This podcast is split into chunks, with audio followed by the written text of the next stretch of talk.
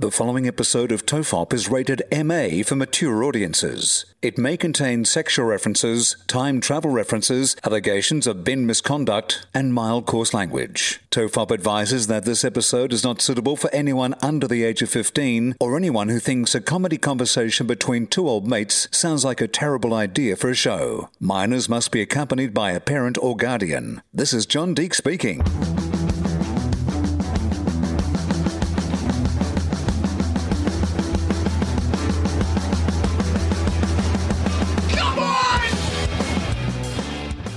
Everyone relax. This is TOFOP. I'm Charlie Clausen.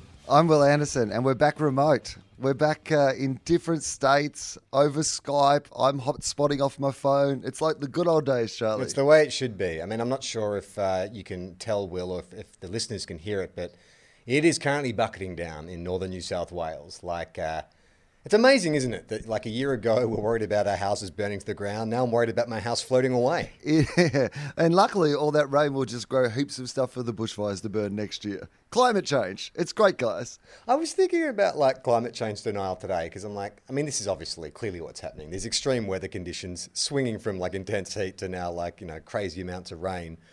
And then you still sort of have these guys on, you know, Sky After Dark or whatever sort of like complaining about the scientist conspiracy and everyone's panicking over nothing. And it's like, so if these guys get a cancer diagnosis, do they just go to a doctor who tells them they don't have cancer and then that's the opinion they take? Yeah, absolutely. Why would you trust the experts? What you've really got to do. No, but this is the point. These people use computers, they're sitting in a TV studio, they catch planes. All these things are governed by laws of science and principles of science that we sign up to. Every time you step on a plane, you're putting your trust in the fact that a whole bunch of like engineers and scientists and all these people have done their job correctly so that you can fly somewhere. And you don't question that for one fucking second it's clearly not motivated by the arguments they're putting forward. And it's almost like we fall into the trap when we try to argue with them around things that are already pre established because they actually don't believe that. They don't live their life in a way where they believe that they don't trust scientists. They don't live their life in a way where they believe that they don't trust experts. They believe them in every other aspect of their life. They just don't believe them in this one where they've got a financial interest not to believe them. It's like you see, uh, like um, mums up around here, mums and dads in the area we live in, Will, now, where people are a little suspicious of uh, certain medications and vaccinations, but I'll see them yeah. putting sunscreen on their kid, but they won't vaccinate them. I'm like, well, wait a minute, wait a minute, wait a minute. Aren't these both kind of like medically uh, uh, medically approved uh, medications that you apply to your child to keep them safe? I, I'll go a step further. I think it's outrageous we don't have a vaccine for skin cancer.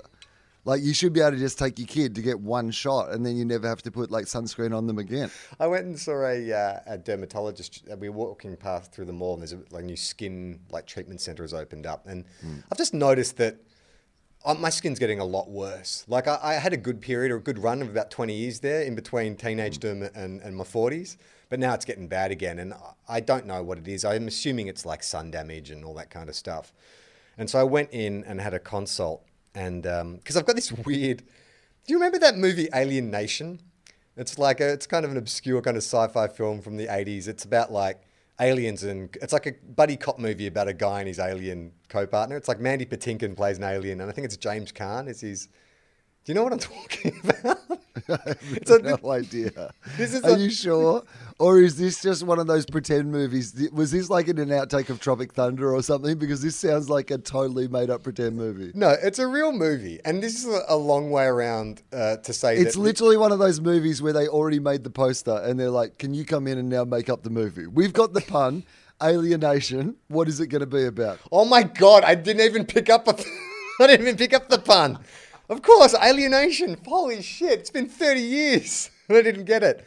Right, so look, the, the, that was a long way of saying the aliens in this film, their distinct uh, features, they look humanoid, except they're bald, and they have these kind of spotty brown spots on the sides of their head. What I'm trying to say is, I have those spotty brown spots on the mm. side of my head. It's kind of like a, a, a pigment discoloration, but it's just on the one side of my, my forehead. And so I went and spoke to this dermatologist and said, I'm assuming this is sun damage or, or something like that. And she said, Oh, no, no, it's a hormonal change. She's gone, This is very common in men of your age. And I'm like, what am I reaching menopause? Is that's what's happening right now. Yeah. because it's menopause. You get brown spots on your head. That's what happens. prior to that, uh, I've been getting these like weird lumps on my head for like years. This has been an ongoing battle. I don't know why I get these painful. They're not pimples. They're not anything. And I went and saw a different dermatologist in Sydney who said, "Oh yeah, once you cross over a certain age, your body starts producing different kinds of like bacteria and flora, and so now it's just kind of your your body is fighting itself. And so now I'm getting flooded with these hormones that are giving me alienation skin. It's like, why, body? Why are you doing this to me? I'm meant to be like, this is, I'm entering my, my enlightenment age, my wisdom age. I don't want to be worried about looking like alienation. Dude, like you are already at an age where most people throughout the history of humanity would be dead and fucking buried. like the fact that you are still Stop alive is a modern day fucking miracle. If you've got a few lumps on your head, if your old golf ball head over in the corner, Charlie Titleist Clausen over in the corner with his golf ball head and his weird brown spots, leopard golf ball head, then that is a small price to pay for the fact that you are still active and have 40 probably years of healthy life in front of you. You're just going to have a lot of spots and Well, they seem to look. I don't know if I've been sold snake oil, but she said because I was like, "Do I need a, an abrasion or a peel or something like that?" And she said, "No, no, like you can treat this with these very expensive creams." And so they sold me a bunch of very expensive creams, which I've been applying. Uh, so three drops of oil at night and then very expensive cream in the morning. And it's this tiny little tub of cream that was like you know seventy bucks, and I'm like. Why not sell me a bigger tub? Why just like, ha- is it that rare that they can only give it out in these tiny little tubs? it's, it's found by explorers who've dedicated their life to searching the jungles for this incredible cure for people having spots on their heads. Well, I, I put it on and I was saying to Jem, like, is it meant to sting? like, is this the is this the price of beauty? Is it meant to sting? And she was like, yeah, yeah. You know, most kind of like face creams, there is a bit of a sting to it. I'm like, oh my god, what are we doing? What is this pursuit? This like grasping Well, onto youth. there's a lot of people in the area in which you live who, you know, would suggest that you just go the other way, that you don't consult, you know, your sort of medical professional in this sort of situation, that you do just put some sort of natural balm on it, some sort of paste of apple cider vinegar and, you know, some manuka honey and some reishi mus- mushrooms, and you just mash that up into a little paste and put that, and maybe maybe drink just like half a litre of colloidal silver a night. And then uh, rub some of this magic paste on your head, and maybe that'll clear it up. what do you, what's your vibe on that? Like, I see a lot of like herbalist medicine and Did you, did, did you not pick it up from that previous sentence? well, no, because I think that uh, th- there is a element of okay. Well, obviously, you know, uh, the the treatment of ailments has come from a history of somewhere, and it's obviously started with like natural products and stuff. Obviously, as chemistry was developed and stuff, we found other ways of doing it, but. There are obviously are some natural anti-inflammatories, like cucumber is a natural anti-inflammatory and all that kind of stuff. But I remember my mum, who was very, my mum was an anti-vaxxer, but she did not like going to the doctor. She didn't. It was more of a kind of like uh, post World War II philosophy of like, oh, just tough it out. Like she wouldn't even take Panadol if she had a headache. I remember um, after my her mum, my grandmother passed away. We uh, we adopted you know, my grandmother's dog, this little kind of terrier. And this fucking dog was gross. it's just one of those kind of patchy haired, like always had spots and kind of scabs and shit all over it kind of dogs. Yeah, but and it had to these be like fair, it was once a young, handsome dog, but that's hormonal. It just got a little bit older, it developed some Sorry, lumps now and the- some spots, and you are looking at that dog the way that young people look at us. Like we are decrepit examples of what they will one day become, and that's why they hate us. it looks like a dog from Alien Nation. but my mum's, uh, uh, rather than take this dog to the vet, which you know in her mind was just like a waste of money, she was like, "Well, I'll treat, I'll treat the the, the sores on its back by rubbing pawpaw on it because pawpaw is like a natural, you know, whatever balm, whatever it was." Plus, it's a dog, and what do dogs have? Paws. In fact, they have more than one paw. Paw, paw. I feel like that's a signal from nature about what the best treatment in this situation is. Well, do you know what pawpaw does to a dog with back sores? Will Makes it heaps better, I imagine. heaps. No, makes the sore, makes the sores extra delicious, so the dog just wants to lick them more. Yeah, yeah. I also put some peanut butter on one of them. Hey, I found the uh, the plot to Alien Nation. Um, this is the this is the poster will, Los Angeles, 1991. So it's an eerie vision of the future. They have come to Earth to live among us. They've learned the language, taken jobs, they tried to fit in. But there's something about them that we don't know. Alien Nation, prepare yourself. Oh my Okay, God. I'm prepared. I will say this. So far, so far, I'm intrigued by the mystery of. I'm always intrigued by why aliens would just live amongst us. Like the way that we live our lives does not seem so amazing that if I were an alien from another planet, I'd be like, you know what I really dream of being? An accountant. I'm gonna get like a job. I'm gonna like it doesn't unless they're trying to learn from us in I guess a integrated way. I guess that's what it is. It's information gathering, isn't it? But it seems like a very primitive way to do it. Well, it's also the way we've set up our society. Like, there's no freeloading aliens are going to get by. Like, you think we're going to give them free accommodation, free healthcare, free anything. They're going to have to bloody earn their keep. So they're going to have to get jobs and assimilate. They're going to have to pick a football team, Will, pick a footy team, get a bloody job, and start drinking some blue boy. I'm actually starting to think that you have been watching Sky After Dark. So, Alien Nation, it's a 1988 American buddy cop neo noir science fiction action film. The ensemble cast featured James Caan and Mandy Patinkin. Uh, its initial popularity inaugurated the beginning of the Alien Nation media franchise. Oh my God! how oh, did I didn't know this? there was an alienation universe. The film depicts the assimilation of newcomers, uh, an alien race settling in Los Angeles, much to the initial dismay of the local population.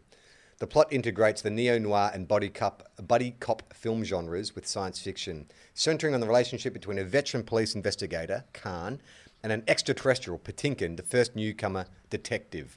The duo probe a criminal underworld while attempting to solve a homicide. Do you think, Will, this film holds a mirror up to society? I mean, I feel like it was attempting to, and I bet it doesn't, is my guess. Because I think I would have heard of this movie more if it really did. What was that fucking orc movie that came out with Will Smith? Like it's an orc Oh, cop. yeah, yeah. Uh, Joel uh, Edgerton was an orc.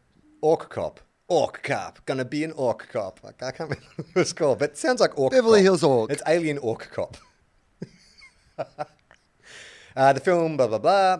It was released in 1988, grossed over 32 million worldwide. It was a moderate success. It was mixed with critical reviews. Uh, the motion picture spawned a short lived TV series, five telemovies, and a set of comic books, as well as a number of no- novels, all in an attempt to continue the character development surrounding the alien culture. Okay, here's the plot, Will. The year is 1991. Yeah, now it was made in, made in 1988, so they didn't really go too far into the future. They were like, some shit's going to go down in the next few years, we bet. Well, you know what it is. It's probably like they wanted to set it in the year 2010, but it's like we don't have enough budget to kind of Right. create enough futurism. Let's just do it three years in the future. That Okay, way- what about, yeah, they're in a meeting. They're like, we want to set it in the year 2010. We don't have the budget for that. 2005. You're getting closer, Yeah. but we don't have the budget. 1991. Deal. Bingo. when we won't have flying cars? 91. Uh, okay, so it's three years, 91, since an unidentified flying object bearing 300,000 enslaved aliens, the newcomers, landed in Oh. the Mojave Desert on planet Earth. Who are they enslaved by? Have we enslaved them? No, I don't think so. I think it's. I think. It, well, I think that'll be revealed. Okay, so Matthew Sykes, James Caan, is a police detective. He loses his partner Bill Tuggle in a shootout.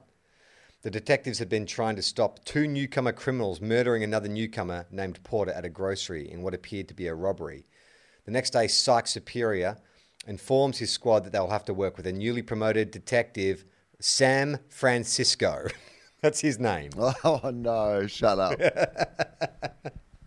Sam Francisco. if that is how all the na- aliens are named, by the way, if that is like the naming pattern, if that's the joke in the movie, that there's 300,000 of them, he has nailed it getting to be Sam Francisco. Like, there's a couple of Melbournes and some Sydneys and these sort of people, which are absolutely fine, but there's some dodgy names if that is your naming pattern. Yep, I'm Wagga Wagga. Yeah, my first name and my last name are the same. Uh, although a bigot, Sykes enlists to work with Francisco to investigate a similar homicide with a newcomer named Warren Hubley. Okay, so this newcomer just called himself Warren Hubley or Warren Hubley. That's not that's not very clever. So clearly, it's not a naming pattern, naming yourself after a capital city, unless there's a Warren Hubley. Have you been to Warren Hubley? All I got was this stupid T-shirt. Uh, feeling that if he investigates the crime, he'll also find opportunities to investigate his partner's death. uh, which he's officially forbidden to do. While at a crime lab trying to unobtrusively establish a connection between the two cases, Fr- Francisco detects an ab- abnormally, abnormally on the body of the newcomer criminals who was killed in the robbery. Later, Sykes and Francisco are led to a nightclub to investigate a link in the killings with a newcomer named Josh Strader. However, they end up interviewing his girlfriend instead after Strader is murdered by a criminal ring led by newcomer businessman William Harcourt. Now, so far, not much alien action. This is just a straight ahead, like, buddy cop crime thriller, right? Where are the like, ray guns and, and shit like no, that? No, so far it feels like they've added the aliens in at the last moment, and they've used the original script that did not have aliens in it. That's 100% what it was. It was initially called like Cold Steel, and it was just a straight ahead cop, cop uh, starring vehicle for James Caan. And then someone's gone, you know, the film Aliens just made like a hundred million. Can we just throw an alien in front of that? It was initially called Cop Nation. Warner Brothers had a meeting. Some guy's gone, look, just bear with me. Cop Nation, Aliens, Alien Nation. tell, tell you who we won't be alienating audiences from seeing our movie. Um, okay, so what I love what I love about this is it, it is clearly just, and this is a very eight, like late eighties, early nineties, you know, even into the two thousands trope, which is that thinking that it's a good idea to set one of the scenes of your movie in a nightclub. The worst place to set a scene of any fucking thing ever in a nightclub. So okay, now uh, there's two more aliens. So there's Terence Stamp plays a newcomer businessman named William Harcourt. I feel like is that like an that's that's an author, is it? William Harcourt? It seems like a familiar name because his henchman is called Rudyard Rudyard Kipling. That's the other name. You either name yourself after a city or a famous author. Okay, so famous author or a city. Is this because they were just playing like on the way to like Earth when they're on their slave ship? They had to play a lot of like road trip games, and they, they were just going through name name Australian cit- name world cities, name authors. William Harcourt was a uh, was a politician from uh, born in 1827. He's a British lawyer, journalist, and liberal statesman. So these aliens are just whatever the first name they see. It was kind of like that time. Um, I, I got this massage. Uh, and I actually got a massage, and it, it was really good. And so at the end of it, we asked. It was a, in a Thai place. We asked the lady at the front desk if we could have the names of each of the masseuses, so we could ask them again when we went back and they wrote their names down on a card. And one's name was B, B double E, and the other's name was Stamp, S T A M P. And I was like, so when these women arrived in Australia, like as they're going through immigration and they're asked their names, I thought, oh, we need a good Anglo name, and they just see on the desk like a stamp. It's like that's my name, Stamp, ink pad, Stamp Jones. and then a B flies in, and the other one's Yeah. like B.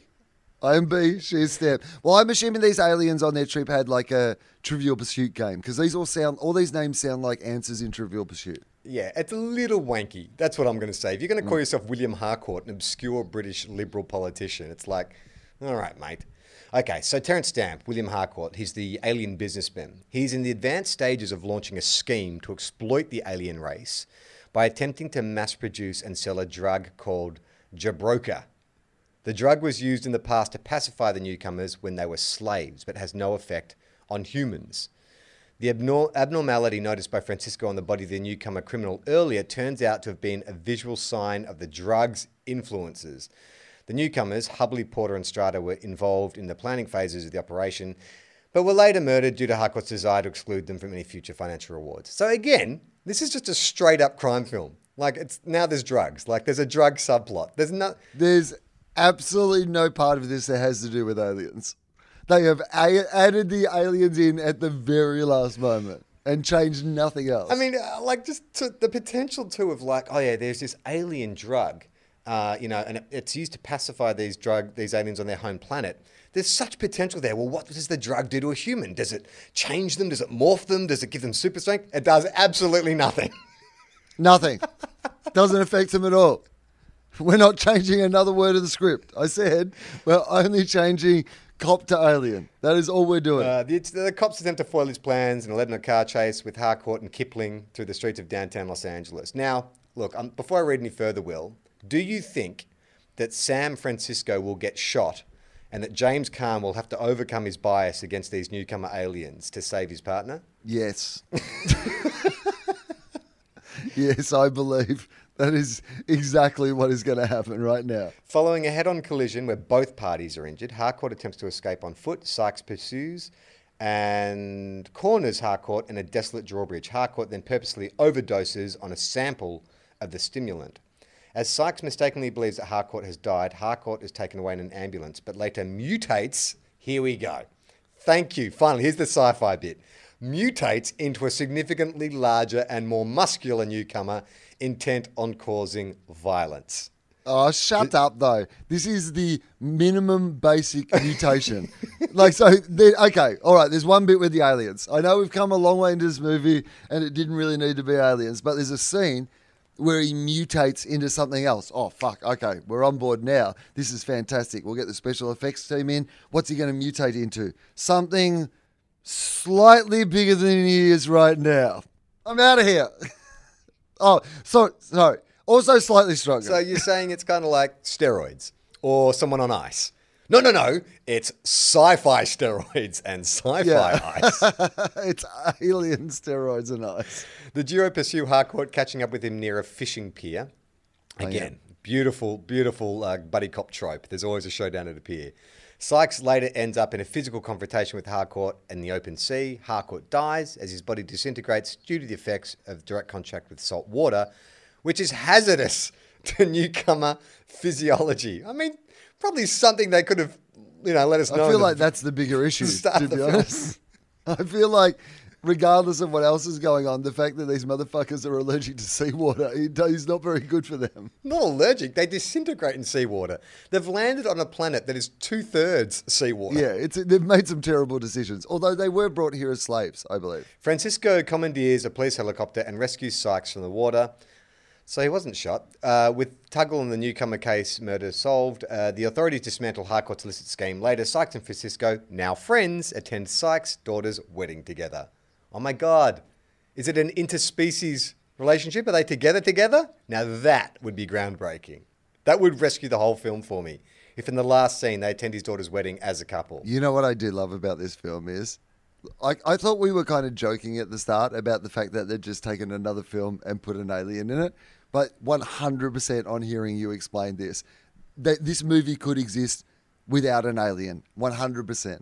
Like you wouldn't have to change the script barely at all, right? If it was with, you could put like it could be a monkey movie, it could be a Planet of the Apes, it could be Ape Nation, and that character could be some super evolved ape, and it'd still be the same story. It could be Avatar Nation, and that character could be some sort of blue fish or whatever the fuck they are in Avatar, and the story would be exactly the same. Yeah. Well, it's funny you should say that because uh, under the uh, uh, origins and themes sections of this Wikipedia entry, um, they say, though mostly an action movie, Alien Nation was somewhat of a throwback to other similar genre films such as Planet of the Apes and Silent Running. The alien newcomers are relegated to second class status. Like other minorities, they live in their own neighborhoods, frequent their own nightclubs, and develop their own underground culture. Um, Gale Anne Hurd, who's uh, frequently James Cameron's producer, has said this We wanted the aliens to be more like a different ethnic race than like lizard people. We didn't want our audiences thinking, gee, look how different these aliens are. Rather, after about five minutes, we wanted the audience to accept them as different from us, but not so different that no one is buying the storyline. We wanted the aliens to be characters, not creatures. Then just make them fucking humans. Like, what's the point? But also have that policy with some of your ethnic casting. Yeah. uh, wow, this is like this is a long Wikipedia for a film that I only just like obscurely remembered before. They have a lot of entries there. There's obviously a whole subculture of alienation fans out there. I think it's one of those things too where if you're a producer who comes up with something that is franchisable or universe buildable, you're just like, man, I'm gonna I'm just gonna slam the shit out of this. It's like Highlander. Remember, it's like the Highlander TV series and the Highlander comic books and the Highlander novelizations. It's like if you can come up with a mythology, you can then milk it in all these different. Well, let's forms. come up with a mythology then. What are the key characteristics of a good mythology? Um, powers. Like, there's got to be sort of like, uh, I mean, if we're talking fantasy mythology, let's right? let's invent a fantasy mythology character. Well, why don't we start? Why don't Why don't we start with the obvious? Why don't we start with the biggest horse in all Okay. of Norway? Why don't we build mythology around the biggest horse in all of Norway? Uh, defies death. That's true. Yeah. Defies death is a good one for Uh, your mythology. I will say that. Um, um, has a overweight brother that we can imbue with some kind of jealousy, some kind of Loki style um, rivalry with his with his overweight. Oh yeah, I like that. I, I was actually I, w- I thought it was going to be like like comic relief, like a Tommy Boy style relationship. But you're right. Ah. I guess I guess like more a sort of combative. You know, he's the maybe he's the the yeah the big the fattest horse in all of Norway has always been jealous of the biggest horse, and maybe it's like sort of that opulent uh, Jabba the Hutt, you know, King Henry style, you know, like corpulence. Well, if it was a kind of Shakespearean thing, there'd be some kind of um, there is a throne or a, a crown or something at stake. You know, the biggest horse in all of Norway wants to be well is known as the biggest horse, whereas the fattest horse in all of Norway is like. I want to be the most famous horse in all of Norway. That's that's the mythology around. it's like two rivals. One's the biggest, one's the fattest. I mean, can the biggest, can the fattest horse in all of Norway technically also be the biggest? Just could be the widest horse Yeah. in all of Well, Norway. Well, maybe that's why the fattest horse in all of Norway is like so mad because he's legitimately legitimately been body shamed his entire life. All he's wanted to do is be as big as his big brother, who he actually admires, but he's always been in the shadow of, Right. and for a long time was literally in the shadow of. That'll be a good poster. And so you see him Yeah. literally in the shadow of the biggest horse in all of Norway, and he's had to live his life in this shadow. And as he's got older, he's realised the only way he can gain his own power is to become big himself. He can't grow, so instead he's like you know grown you know outwards by consuming so much. What if you're like, you know how like Brad Pitt has that brother Yeah. Doug Pitt, and Patrick Swayze had that brother who was also an actor Don mm. Swayze. Like, what if the fattest horse in all of Norway was like that? Like they both started off with the same dreams, but one became, you know, an absolute superstar. Which They, is, they both they both went to Big Horse School together. They were both in the Big Horse program. They were identified early on as somebody who had a um, uh, potential to be a, a big horse, and they were both. In fact, when they were younger, everyone always thought the fattest horse was going to be the biggest horse, and then the biggest horse had a growth spurt of some kind and became the biggest horse. Or maybe, oh no, here's what you do. There was some contest. They were, um, what do you what do you call horses? Dressage horses or something, right? So they're competing in some junior horse event, and there was an accident. Like they're both jumping uh, a, a barrier or something like that, and the little brother of the biggest horse in all of Norway you know, he, his hoof got caught and he fell over, but he's always blamed. He reckons the biggest horse in all Norway closed the gap on him. He boxed him in, Will, like pale faced Adios. like pale face adios. he boxed him in on the corner like pale faced Adios. The biggest horse doesn't see it that way. He's like, mate, look, we were both competing. Our father rose us, you know, we'd get us up first thing every morning and make us run laps. So look, we both had the same upbringing. I can't help it if, you know, I, I was I was stronger and faster than you. I'm sorry. I love you, my little brother, but you can't hold this grudge forever. What I'm hearing right now, Charlie, is a Coolangatta Gold style scenario. That's that's what this feels like. I've never it feels seen Coolangatta Gold. Oh, have you not? Because you've essentially just explained the what's it? entire plot of it. So, except it's about surf life saving, and so Really? the the younger brother is the one who eventually like wants to beat his older brother, who's like you know always been the star of the family, and he's always felt hard done by, and he eventually wins the Coolangatta Gold. Spoilers for the movie Coolangatta Gold, but. Uh, it's essentially the scenario you're describing. So you know what the problem with this is? I am now now no longer on the side of the biggest horse in all of Norway. I am totally rooting for the fattest horse in all of Norway to be able to turn his life around and prove to his dad that he's worthy.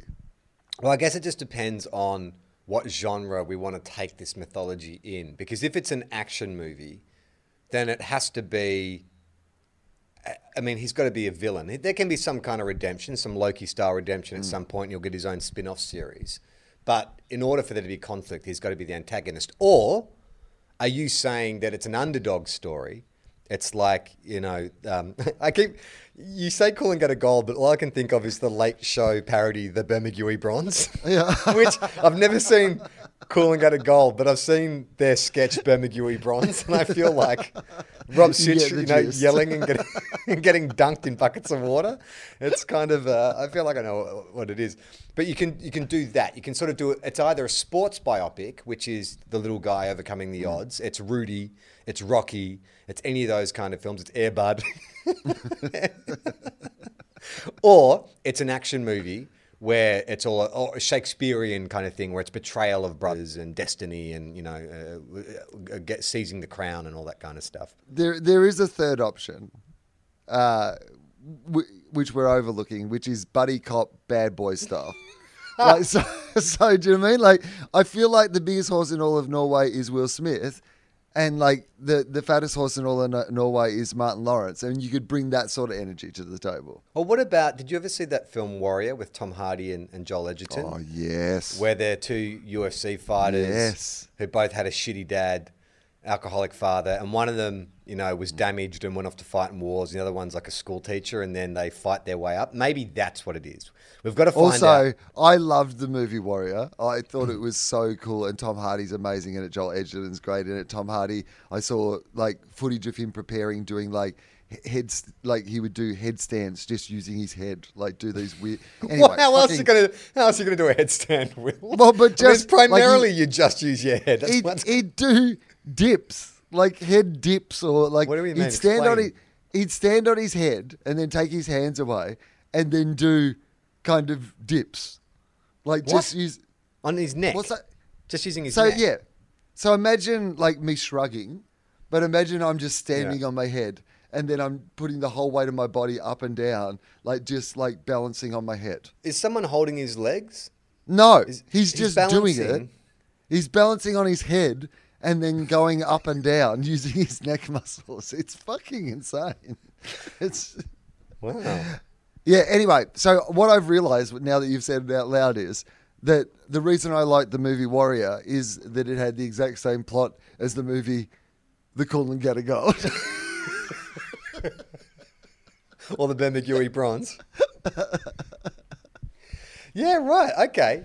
Yeah, all right. So I, I, I can see that. So let's say that because the biggest horse in all of Norway, and I'm just going off the amazing artwork that James has done. And if you haven't checked it out, just please go to our Redbubble page and buy yourself a bloody poster or a t-shirt. I've already ordered three because they're just that it, it's amazing. Like Elias, you've done such a great job at inspiring not just the conversation, but uh, James Fosdyke's artwork. But he's clearly like the Adonis. He is uh, the feted upon, um, you know, uh, favorite son, and then you have the fattest horse in all of Norway. Now, do you think it was just genetics, like he was just the Doug Pitt to this guy's Brad Pitt, or was there some kind of? I think it's more compelling if there's some kind of accident that the the like in Warrior doesn't the the little brother Tom Hardy he blames Joel for not protecting him from their abusive father or something like that. There's mm, some yeah. there's some kind of lingering kind of conflict, right? Okay, so yeah, okay, so there's been some incident when they're young. I like where you went with that.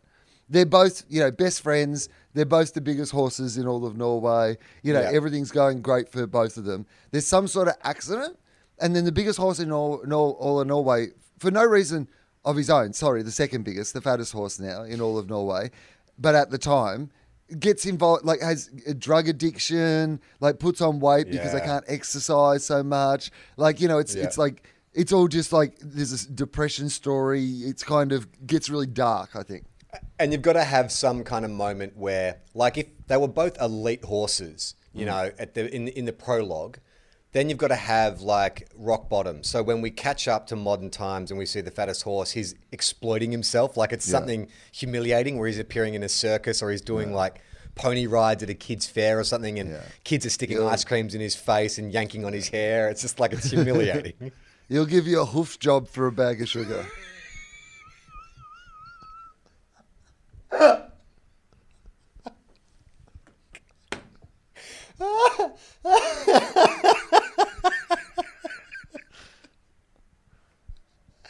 Who would ask for a hoof job? Very brave. I mean, do you take the shoes off first, or do you? I mean, you know what? I think keep the shoes on.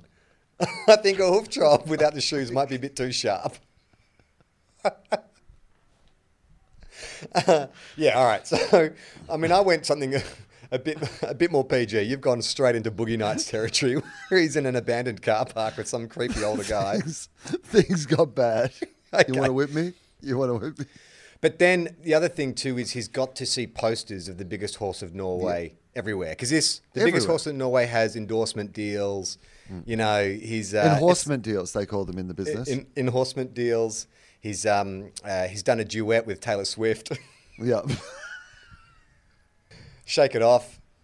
Um, and so he's haunted by that. Now there has to be an opportunity because in all these films there's some kind of contest in which he.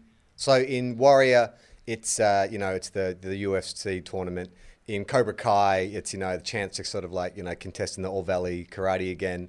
So it's got to be something like that. So what would it be? Would it be a horse race? Because I don't know the biggest horse in Norway is I'd say he's part like he's beyond racing and doing dressage and stuff now. He's just like he's a he's like an established kind of elder statesman of the horse scene. So what would it be? Yeah, I think like the biggest horse in all of Norway is more like you know Rod Laver coming out at, Ro- at, at Rod Laver Arena to present an award at the tennis. It's not like Rod's, you know, still playing. Yeah. like the stadium's named after you, Rod. You don't have to play against Roger Federer. You're just here to hand him a plate. You know what I mean? Okay, perfect. So in Norway, they're having their you know equestrian trials or whatever it is, and the biggest horse in Norway is there basically for publicity, and you know he's the benefactor, and you know everyone claps when he comes out. You know he waves his hoofs around. Um, unbeknownst to the biggest horse in all of Norway, his little brother has just had enough and has decided to enter this kind of like this equestrian trials or this dressage or whatever it is. And, you know, we see like we have the montage of him sort of waking up first thing in the morning and, you know, he coughs up a lung because he's smoked a, smoked a pack of cigarettes the night before, but he gets out on the treadmill and starts like jogging, jogging, or he goes for a run around the paddocks or whatever. And he enters, and he's clearly overweight when he enters the dressage thing, and people are laughing because, like, you know, his saddle doesn't fit right, and his like bridle's fallen off and stuff. But he's got the skills. Like he never, you never lose though that, that talent he had as a kid, and so he advances through the first, you know, the first two trials of this equestrian competition.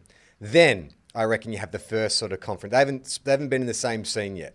So the, the, the fattest horse is in the locker room after he's qualified, and the biggest horse comes in and is like, little brother, it's, it's been a while. And he's like, look, listen, um, you know, what are you doing? Like, uh, if you're out to prove something, then, you know, you're barking up the wrong tree. You've got nothing to prove. Like, you know, you're my brother and I love you, but, you know, th- you're going up against some of the best horses in all of Scandinavia here. And I'm just, I'm just worried for you. Like, look at you, you're out of shape. And the fattest horse is like, fuck you, man. fuck you. You were never there for the- me. Well, because here's the thing. I think that the fattest horse is dealing with a lot of stuff, you know? Like, he th- blames his brother, but it's not really his brother's fault. He just blames his brother because his brother's living the life that he always wanted himself. His brother has nothing but love for, for him, but Yeah. he just sees, he's just like, you know, everything about his brother makes him feel bad about himself. Yeah, it makes him a more compelling antagonist if the biggest horse in Norway is actually not a bad guy. Like he Yeah. genuinely wants the best for him, but just by his pure existence, he stands in the way of what the fattest horse wants. It's and it's almost like the biggest horse has to resist getting into a conflict with his brother, but they're on this inevitable collision course because something has to happen where uh, he gets to a point where the biggest horse in all of Norway has to put the saddle back on. He's got to get back out there. And it's going to be huge because now everyone's like, oh my God, have you heard that the fattest and the biggest, they're getting back in the, in the arena for the first time in years. So what would it be though? Like what would what would compel the biggest horse in Norway? It's got to be there's got to be another character in here. Like maybe ah here we go. The biggest horse in Norway has a son who's competing in these competitions and his uncle, the fattest horse in Norway, completely humiliates him.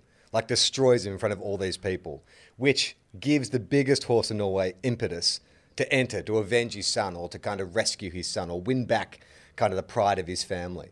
Yeah, I don't mind that. That, that is okay because I was like, how does the biggest horse get back in this game? Like, what what is the incentive for the biggest horse to fight his brother at some stage? But he has to fight his brother, doesn't he? Because this is not really a movie unless they fight.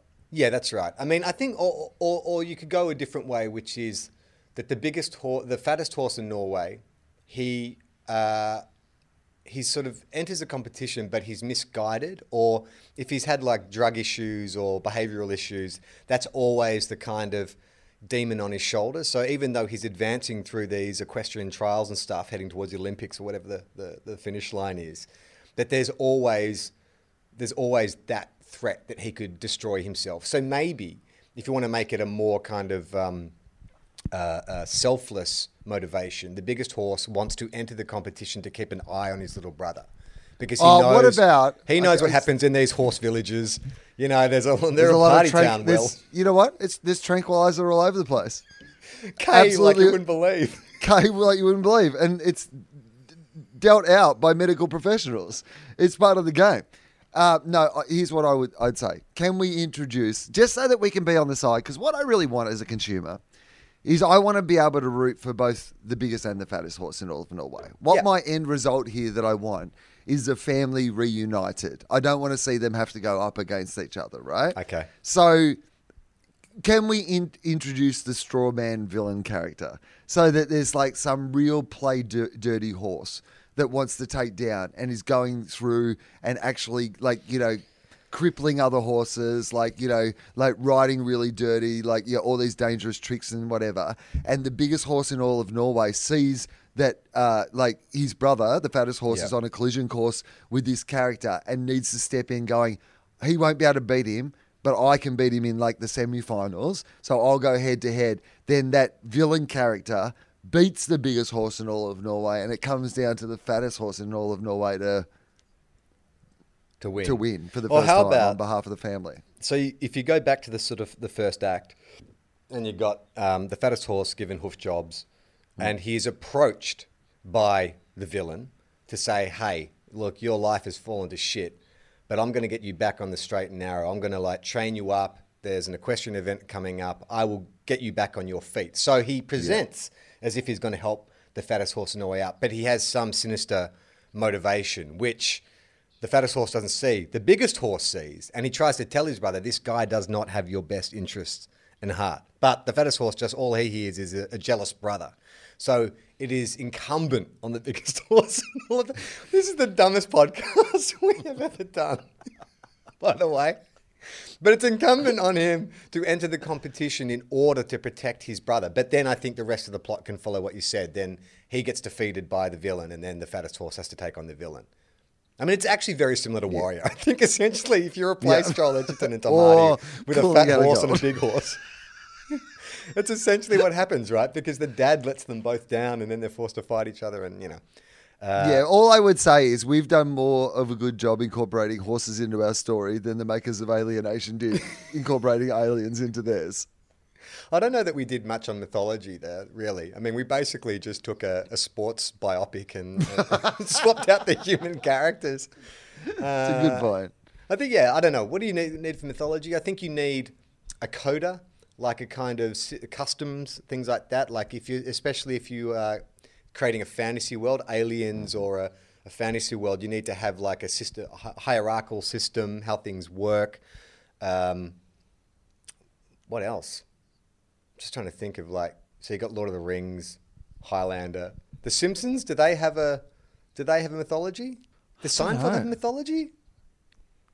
They kind of do, because they're all like archetypal characters, right? Yeah, I guess so. But it, there's something in the fact that they're not really on a journey because they're repeating in some ways the same day over and over, even though there's new stories that I think almost disqualifies them from. Because like mythology to me always implies that there's some sort of like quest or journey or like you know that mythology applies to some lessons that have been written down or some rules that have been listen, written down that like have implications in you know modern times or in future times right doesn't that feel Yeah. like Yeah, that's right. Like the mythology teaches us lessons. I mean, that's Mm-hmm. what mythological journeys are about. It's kind of reflecting the human experience and overcoming obstacles and triumphing over adversity or being tempted by evil, all that kind of stuff.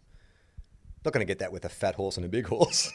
Doesn't really work. No, well, I mean, you could. I, I felt like there was a lot in it. I've enjoyed watching this movie we made up. I think there's mythology to Tofop. I think there's a mythology to the Tofop universe. Maybe not specifically to the to the biggest horse, but the horse is an element of it. I think. Yes, well, so it certainly is now th- these days. I mean, and here's the thing: Valet, by the way, fattest horse in all of Norway because we barely knew you. And the more that I've got to know you, you know, post your unexpected death, you were gone before I knew who you were. But I, I- I've I've learnt to love you. Yeah. I mean, I just want to know how many horses they have on uh, Elias's farm. That's a good point. Um, And where and where they rank in Norway's system. large horse system. We have we have the first, second, eighth, and fourteenth biggest horses in Norway. Uh, well, I want to get to some mail. Yes. Uh, as I mentioned last week, we have such a backlog uh, with our Patreon. Um, I thought it was uh, incumbent, I'm going to use that word for a second time this podcast, on us to get to some of our messages. Um, these date back well into the middle of last year, uh, which is embarrassing for us. But the good news is, if you uh, are a Patreon member and you write us a message, we eventually get to it at some point, then you can win yourself a fridge magnet. Uh, last week, we had a, a listener win a fridge magnet, and uh, I'm going to send more out. So, this is a little letter from Scott who says, You run an inconvenience store. What do you sell? You run an inconvenience store. What do you sell? Um, things that you would never need in an emergency is what you sell in an inconvenience store, right? I reckon you sell like phone chargers that don't have the right width for your iPhone. It's always like the generation before because I have a basket filled with chargers that just don't fit anything because it's like they're, too, they're way too old. Uh, we sell the designs for where to put light sockets that are nowhere near where you would plug anything in in an apartment. That's my business. This is from Edward Will. He writes in and he says, listening to the Purge episode of Tofop, it got me thinking about a book I recently read. It's called Humankind by Rutger Bregman. Oh, we get ourselves a reader, reads books, has opinions on them. Well, what's the opinion? Or was Have that you- the whole message? No. That would be a big, big, bold brag for a message. I recently read a book. So there. Have you ever, he asks if we've read it. I have not. Have you read Humankind by Rutger I own it and haven't read it, which is even worse. Essentially, it argues the idea that if left to their own devices or without authority, humans will be violent, hateful, selfish, etc., based on a lot of very bogus science, e.g., the prison experiment. What are your thoughts? Are humans wired to be good or bad? Yes. Um, good question. I don't know. Uh, I think I think on a primary level, well, I guess it depends on what you qualify as good or bad. Like I think survival, if we sort of break it down to a base level, um, and it's a question of survival, then you'll probably do things that in a civilized society would be considered evil, but uh, depending on your circumstances, it's just uh, a way to get by. I, I don't know. I think inherently we are communal creatures and we want to take care of our community. But when we bump into other communities that look different to us, i.e., aliens, will, we can be violent and horrible to them. I think you summed it up well. What do you think? Well done. no, well, yeah. Who knows? Because we don't have that context. I absolutely agree with you because you, if you don't know what you're judging your life by, good or bad is just a, you know, moral, uh, yeah, rel- moral, moral relativity judgment, basically, where you're just going, what what is good or bad? Who defines mm. what is good or bad? If you're in a survival situation and your only option is to survive, like you said, you'll do a whole bunch of things that you might not in another circumstance. It's an it's a good conversation to sum up in 30 seconds at the end of a podcast, is what I would suggest. This is from Amber.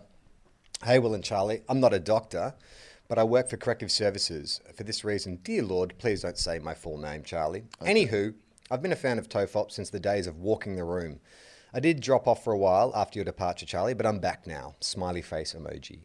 I'm currently listening each week to the new episodes while I also work backwards listening to old episodes. It gets confusing at times. It's a real mindfuck to listen to you guys contemplate the future with no inkling of the pandemic to come, or to even read a letter from the past, I imagine. Equally confusing. Um, I thought you might like to talk about a couple of Aussie movies. Forgive me if you have talked about these at some point and I've forgotten, but have you seen Cargo? It's a zombie movie but not what comes to mind when you think of Australian zombie movies. It stars Martin Freeman, but all the other actors are Aussie as far as I know. The movie was based on a Tropfest short. I really love this movie and cry my heart out each time I watch it.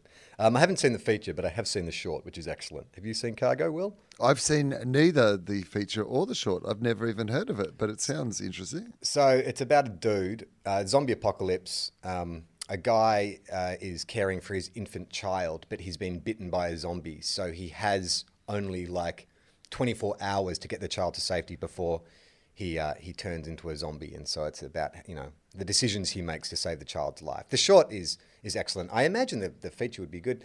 Martin Freeman was an odd choice. There's certain actors when they switch to drama or like you know a more serious genre that I'm like, but that's Tim from The Office. You know what I mean? It's hard to he's a really excellent actor, Martin Freeman. Like, so he can play the characters, but yes, there's still a part of it going. When's he going to be funny? When's he going to look Yeah. at the camera? When's I he going to look at the camera and raise his eyebrows? seeing Lan- Lantana at the movies, and uh, Glenn Robbins has a small role in that. And as soon as he came on screen, the whole audience cracked up. Oh, here, here comes a wittier Here he aside. comes. No, no, Look. just playing a straight dramatic role. Come on. He'll Come get on. up in a minute. He'll be wearing a G string and he'll power walk away. It'll be hilarious. Um, how about these final hours? I'm prone to feelings of ex- existential nihilism from time to time, and this movie really got my mind working overdrive. It is about the imminent end of the world and what people would do if they only had 12 hours left. This is probably not a great movie recommendation given the current state of the world. I'm sorry. What do you? What would you guys do if all life was going to end in 12 hours? It fascinates me how much of life doesn't matter anymore if there's only 12 hours left. Sorry if you've I've provided you no useful content. It was nice to contact you anyway. Here's my address if you think I am worthy. Certainly are worthy. We're going to send you some fridge magnets. Um, I have seen these final hours. I thought it was a really interesting premise that wasn't explored fully enough. There's a great. Have you seen it, Will? No. Okay. So it's about uh, 12 hours to go. There's a meteorite heading towards Earth, and so everything is descending into chaos. And a dude is uh, trying to get back to his girlfriend. I think he's got his daughter with him or something. I know. Maybe I've confused that.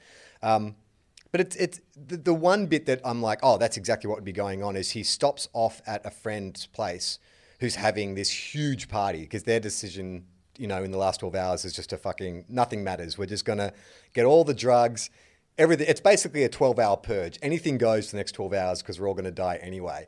And I'm like, that should have been the entire movie. It all should have been set at this party because it gets more and more crazy. Like people start murdering each other and shit just gets outrageous. And it's like, that's the interesting part. In fact, it kind of relates to our earlier letter. Like, if left to their own devices, what do human beings do? If there's only 12 hours left in existence, what do humans do? I feel like I'd have a sleep. I feel like I wouldn't want to face the imminent destruction of all of humanity like after being out for 12 hours. I feel like that would make the impending doom of it all. I'd maybe I'd even like a few hours beforehand I'd just go to bed and just like hopefully just like be asleep when it happened. It's funny, uh, my instincts are kind of the same. I'm thinking about it and I'm like, I think I just like to chill at home with Jem and Iona, maybe watch a movie or something. I'll just kind of live my everyday life. I was thinking how annoying it would be oh, because my family have this WhatsApp chat that I started. It's my own fault. Mm. And they're adorable. My brothers and sisters, like especially the older ones, they love the WhatsApp chat. Every day, my phone is like fucking five messages because they're all just sharing just like little observations about life and memories of like you know the family home and all that kind of stuff. And it's it's really really sweet. But god damn it, like I'm like, oh come on guys, like I'm gonna have to turn notifications off. So I imagine if there's only 12 hours to go, my family's WhatsApp chat would be going off. I'd be like, oh no, I'm gonna have to answer some of these messages, aren't I? Well, that's also because I, I think, oh, well, I would obviously like to spend it with my loved ones. And I probably, I can't imagine really wanting to do anything too spectacular. I really do imagine I just want to spend those moments with the people that I love the most. But what if in those moments you find out you're not the person that they want to spend those moments with when it really comes down to it?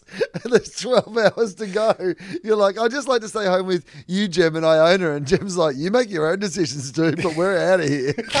We're going to a murder party. Or I found out my family have like a different WhatsApp chat that I'm not a part of. like they've got the Right. non-Charlie WhatsApp chat. I'm like, hey You've guys, say I love you. You're It's like, messaging, just wanted hello? to. Nothing. Nothing? Is anyone there? Hello?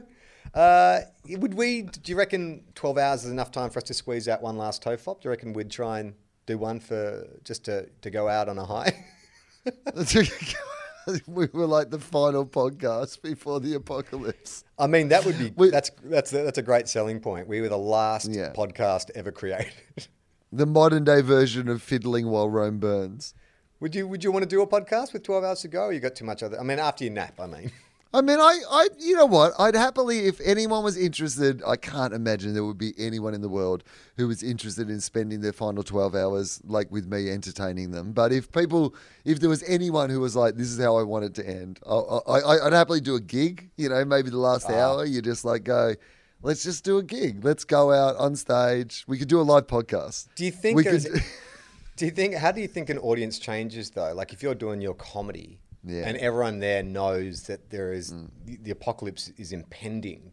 Do you think it makes people more prone to laughter or or more uptight? I mean, it's an unusual scenario. It's not one that I've encountered previously, so I'm not really sure. But I assume there'll probably be a little more fucking and murdering in the audience than there ordinarily would be at a gig. Um, okay, let's just finish on a little article. This is Kathy who sent this in. Hi, Charlie and Will. Have you been looking for an opportunity to own a car from Dolph Lundgren's collection? Me neither, but here's an article about it anyway. Uh, so this is an article. Ivan Drago's Corvette is for sale. Dolph Lundgren's C3 Corvette is up for grabs. I do love a good eBay find. This is from uh, Jesse Billington in Drive Tribe. I do love a good eBay find, and this is possibly my best in recent times. You may know him best as John Thundergun, He-Man, or even Ivan Drago. John Thundergun? What a film was was Dolph playing John Thundergun? like that's I don't really. if you if you had to choose between San Francisco and John Thundergun as a name, what are you what are you picking? San Francisco, 100%. All right, I'm John Thundergun. Yeah, I bet you are. He's selling his C3 Corvette. It's up for sale. Yes, this C3 Corvette was until recently Dolph Lundgren's car collection, and now for the not exactly extortionate price of twenty-seven thousand pounds, you could buy it. It's not just any Corvette either. It's a 1978 Indy 500 pace car. Now, when you were living in the same building as uh, Dolph Lundgren, um, I noticed that he drove quite a flash Ferrari. He had a Yeah. very, very fancy looking Ferrari. Very fancy. Like one of those ones where you went down and you went, I think this is too fancy for this shared Apartment garage that I parked my car in. It's hundred percent. I did think that too, because while I was staying there, that's when he got cast in Aquaman, and all of a sudden, I didn't see him around that much, and I'm like, No. I wonder if he's like, I'm fucking out of this dump. I and it wasn't a dump, by the way. It was a really was- I was staying in apartment the same apartment block as an Australian stand-up comedian. I am Dolph Lundgren. I am Johnny Thundergun. And some fucking dude in the gym keeps coming up and staring at me while I'm working out. It's really weird. Um, all right, that'll do for this week's Yes. episode of Tofop. Uh, thank you so much uh, for joining us. Uh, if you want to check out more podcasts, what we do, you can go go to tofop.com. Uh, we do a bunch of other shows. Will does one called Wilosophy. Who's on this week, Will? Uh, one of the biggest comedians in the entire world, a fellow by the name of Russell Howard, who people might know from the UK, plays stadiums over there, but he's a huge act even here in Australia and uh, in a whole bunch of other places in the world. So Russell Howard is on the show doing a few little bonus episodes, going through some mail that came in around the 200th episode, which is really cool as well. So I'll just be reading out some uh, listener comments and stuff like that if you want to check that out. And uh, on Fofop this week, Lindsay Webber's back. It's been a year since Lindsay's been on the podcast, but ran into him in Adelaide while I was doing shows, and we've done a Fofop together. So check that out as well. And speaking of shows, uh, just while we're here, uh, Melbourne International Comedy Festival for two weeks. I am doing Will Eagle. Just did a week of it in Adelaide, which was very cool fun. And so please come out and see one of my Will Eagle shows in Melbourne. Now, Will, you mentioned Fofop, so we might as well let people know about our announcement. Oh, Uh, we can uh, we can let people know. we can let people know now because I've actually booked some people to come up here. But uh, we've decided that we're going to share Fofop as a podcast. So we'll just alternate. Uh, Will will have a guest on one week, and then I'll have a guest on the other week. It won't always be, you know, taking it in turns like that. But essentially, we want to do a Fofop each week. So some days it'll be Will and a guest, and some days it'll be me and a guest. So um, uh, I can say I've got Adam Zwar lined up to be my very first guest, and I've reached out to a bunch of other really great people. So over the next few weeks, um, there'll be some guests coming up. So Fofop shall be shared between Will and I. Yeah, it's cool. It's a, that's a, I'm I, I firstly it's a great relief because it was killing me trying to get all those podcasts out. But secondly, I know that a lot of people had been contacting you, Charlie, to see if you would do That's Awesome again. And I know that you, there was a bit of you that was like, no, that's from a certain time and a certain place. And I kind of like, you know, it being what it is, but you were looking for an opportunity to do some stuff, you know, with other people. So to, to come into that Fofop universe, I think that's a really cool extension of what that space is. So I'm I'm very much looking forward to hearing those episodes, and it is a great relief. Thank you. Yeah, and I, rather than think up an original concept for a podcast, I'm just going to steal someone else's. That's fine, mate. I stole it from our original podcast. uh, and Two Guys One Cup, uh, men's footy is back, and Two Guys One Yes. Cup is also back. Um, there's just a glut of Two Guys One Cup content online at the moment. So there was our season preview episode. Uh, there'll be our round one review episode.